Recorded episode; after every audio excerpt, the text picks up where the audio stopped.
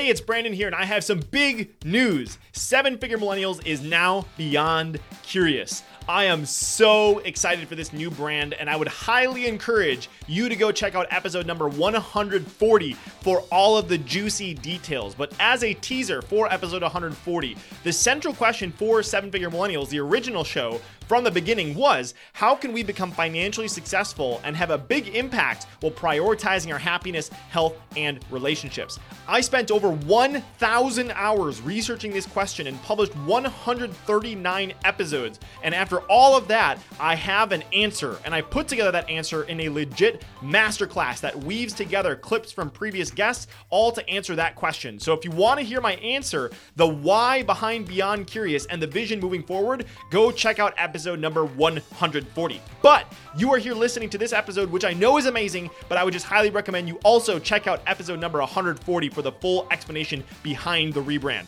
All right, here's your episode.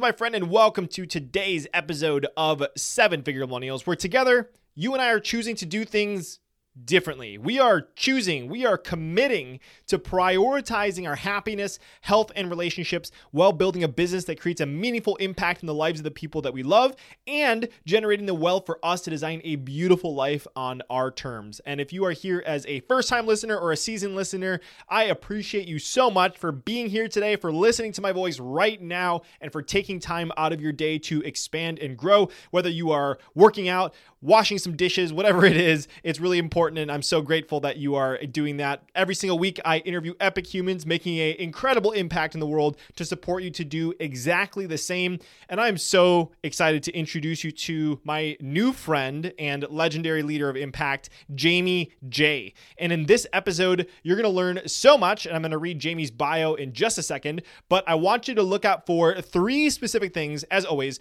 Number one, how Jaime got his entrepreneurial start by selling golf balls and lemonade with his brother. Number two, what a provocative point of view is, or a PPOV, and why you need one in your business. And number three, we go super nerd mode on systems and processes. And it sounds super nerdy, but in my mind, I don't know if I'm just weird, but it is super sexy. It is one of the sexiest businesses business topics because it's all about how you can structure your business in a way to grow without you, increase your business evaluation, and remove yourself from the tasks that you don't want to be doing so that you can stick inside of your unique ability. So we talk a lot about specifically how you can begin to do that in today's episode.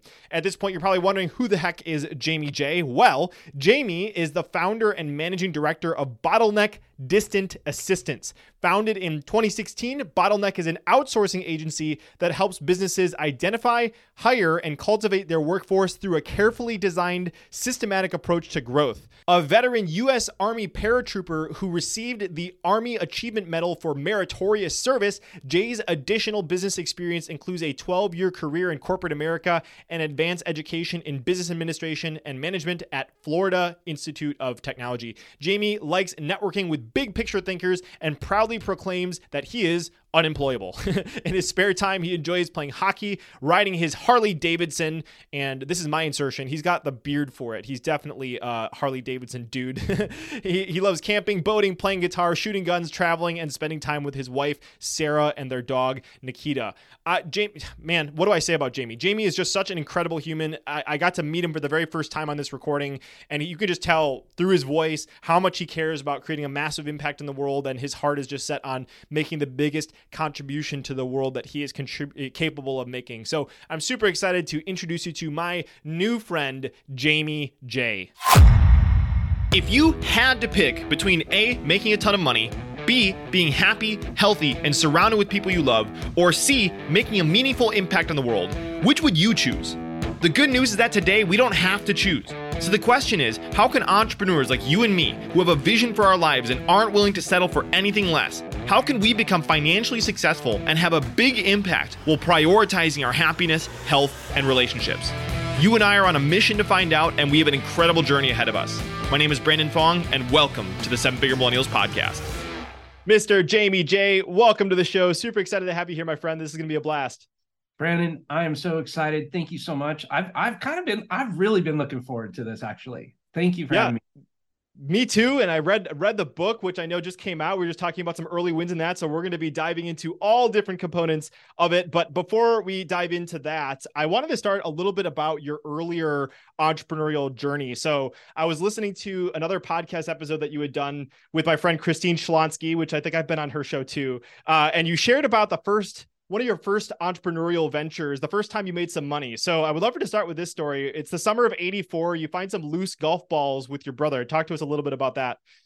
So yes, this was circa 19. It may have even been no, it was 84. Yeah, I was thinking 84. We refined our skills in 85. Mm. my my little brother and I lived in uh, Fort Collins, Colorado. We lived right next to what was called Collindale Golf Course. I'm not even sure if it's still there any longer. And we we were on the back side of where the clubhouse was. So people came around and you could they were thirsty and boy at this point you know they they had lost some golf balls and we thought man look at all the people hitting the golf balls into that lake. So my brother and i got on our swim trunks and we dove into that lake and we got all these balls and the balls had a little nick on them we sold i think for 25 cents and then the good ones we sold for 50 and uh, then we also had small and large lemonades that we sold. And uh, we just killed it. We had so much fun, and and the early investor we recruited was our mom, and so she invested in the cups and the pitcher and you know bringing all that. But we had a lot of fun, and it was very rewarding. And everybody we met was so nice and friendly, and it was just like wow, we have our own lemonade slash golf ball stand here, and and that's how my brother and I made money over the summer to pay for all the stuff we wanted to do. I'm curious, did did you start implementing systems back then? Did you have a whole structure and process behind it, or was it more loosey loosey goosey, mom's helping out kind of a thing? It was really loose in the beginning, but I okay you that was the beginning of me learning systems, my brother learning systems. We actually documented, okay, what time are we going to be there? how many golf balls do we need to get in order to get this much money and like we actually thought about that stuff as little kids and i thought oh man that's kind of cool that's that's super fun and i love that you added lemonade too because obviously you were focused on increasing the lifetime value of your customer getting some more upsells beyond the golf balls and uh yeah. I, clear, clearly some level of sophistication there and so there's a there's a takeaway for you listening right now i always love seeing little kids with lemonade stands or whatever it is maybe they're the next jaime jay so give them some inspiration buy some golf balls whatever you could do um, is, is some good stuff. So I absolutely love that. So let, let's fast forward a little bit more into modern day Jaime. One of the things that stood out to me when we first got connected is on your LinkedIn profile, you talk about this concept of the ripple effect of giving. And uh, I know in your content in your book, it's really important for you to kind of share your vision and why why what you do is so important. So we'd love for you to kind of maybe share a little bit about the ripple effect uh, and what that means for you. Uh, uh, first of all, thank you for asking this because this this ripple effect I didn't even know was in me.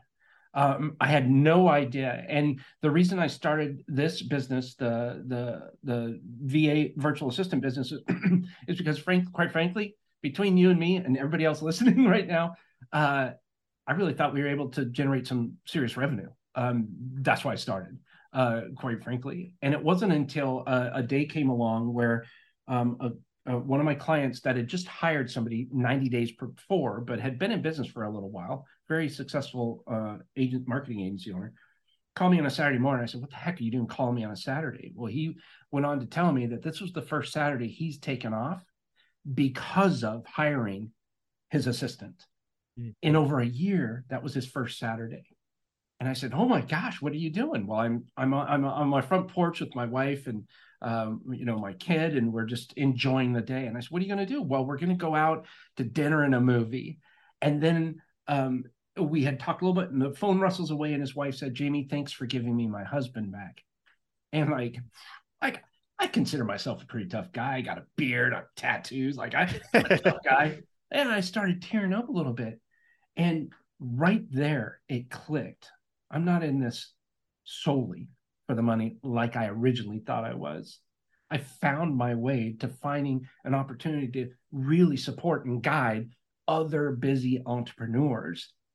And what was this guy going to do who is super successful in his own right? But now that he has time to go out on the economy and hand his hard earned money to another entrepreneurial business, and then go there and hand his money to another mm-hmm. entrepreneur, the ripple effect was born. And I thought, oh my gosh, first of all, take care of yourself, your own backyard, then take care of it on a on a local or regional level, then a national, and then an international level. Make a positive impact however you can. That's how that whole ripple effect started working. And now, uh, last story, and I'll be really quick about this. We had someone that I knew was going to move on, but they stopped through bottleneck for a little while, for about a year and a half, as they made their ways and their steps to what they really wanted to do. She came to us, she did social media, but she was a violinist. She really wanted to play violin. And she her her dream is go to Juilliard. She didn't quite make it to Juilliard yet. However, she gets to play for the Manila Symphony. So That's beautiful. for the, and what's what's really cool, and this is true, this is where ripple effect on an international uh, level has impacted um, me um, and to her. Uh, all credit to her. Now she got the uh, symphony to donate some violins, and she teaches kids once a month for free how to play violin. Like, that's so cool. If that's not amazing, like I don't. That's the ripple effect. I love that. I got some some goosebumps for that, and I think it reminds me of. I think this is in your book you talked about like one of the questions you ask people is like what will you do after you leave our company or something like that? It's kind of talks about the expansion of their stuff. So i love that you're investing in people and and doing all that other really cool stuff. And i love what you shared in that first story. She said to you you gave me my husband back. And like that like that